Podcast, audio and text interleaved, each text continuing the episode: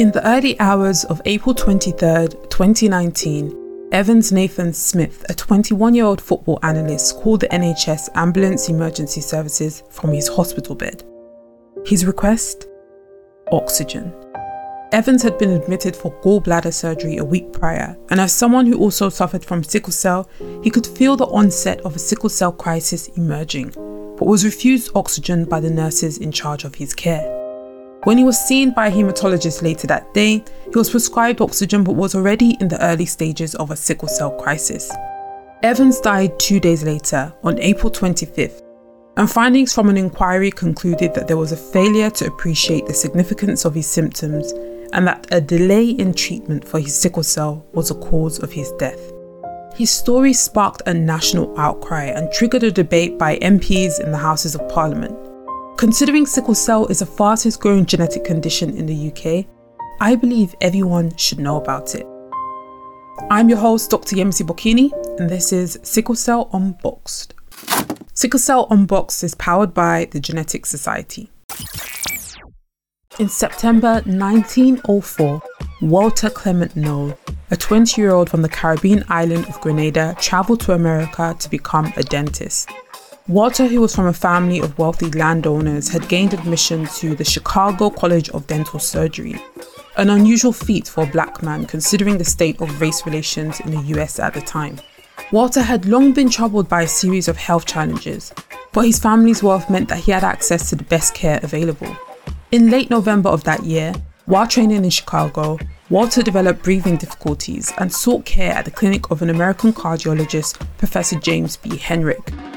Herrick took up his case and assigned the investigation to his intern, where it was observed that the young dentistry student had unusually shaped red blood cells. Walter is often referred to as the first patient to be described with sickle cell. However, for decades, stories in African literature and folklore had taken on a variety of ideas and concepts to capture the essence of the condition. The explanations range from the practical, namely carefully documenting the cluster of symptoms commonly found among infants born with the condition, to the metaphysical.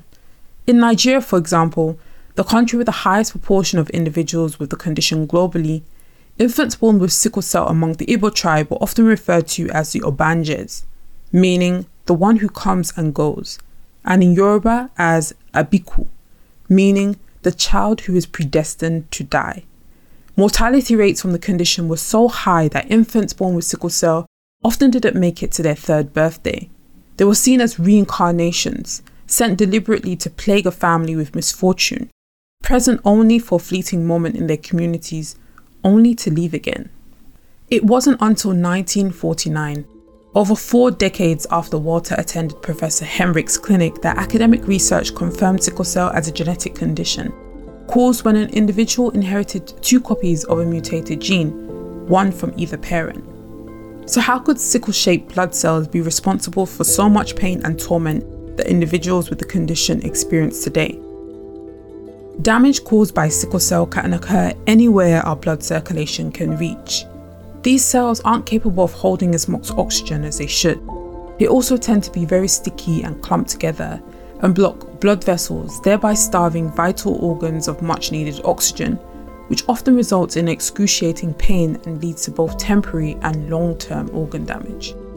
Only individuals with two copies of the sickle cell gene tend to display symptoms, oftentimes referred to as SS or the less common variant SC, Individuals with one copy of the gene do not display symptoms and are often referred to as AS.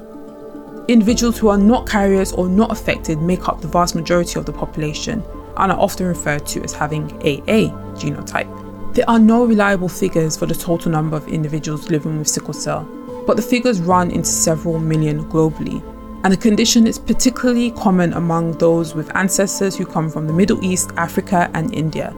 Historically, the geographical spread is linked to areas with high rates of malaria, as having sickle cell trait, meaning being a carrier of one copy of the gene, otherwise known as AS, has been found to offer some protection against the most severe forms of malaria. So, fast forward to the present. Where are we today? Since around 1998, hydroxyurea taken in tablet form has been a crucial component in the treatment of sickle cell It's been proven to reduce the frequency of sickle cell crises and is the most affordable of any mainstream treatment available today. In the past year, newer forms of treatment have gained approval or are on the verge of gaining approval, and I explore these in detail in the final episode of the series titled Unboxing the Future. Besides hydroxyurea, one option for treatment includes occasional or regular blood transfusions. When conducted regularly, a process known as an exchange transfusion is preferred and occurs when much of an individual's sickle red blood cells are taken out and replaced with the blood of a donor. This generally has to be done every four weeks. And considering that individuals from the same ethnic background are likely to be a more suitable blood match, individuals with sickle cell often rely on blood donations from members of their community. When it comes to a cure, having a bone marrow transplant offers this possibility. The procedure has improved drastically over the past few years, but doesn't come without substantial risk, and the process is dependent on an individual having a sibling transplant donor. Coming up on the next episode, I'm joined by Sonia, Rochelle, and Chukwuma as we centre the lived experiences of those living with sickle cell from the context of both Nigeria and the UK. I'd love for us to continue the conversation. Join me on Rare Disease Day this February 28th, 2023 for an online discussion and Q&A with some of the amazing guests we've featured on the series. Details can be found in the description. Alternatively, visit our website at sicklecellunboxed.com to register to attend. I look forward to seeing you there. I'm your host, Dr. Yemisi Bokinni, and this is Sickle Cell Unboxed. Sickle Cell Unboxed is powered by the Genetics Society.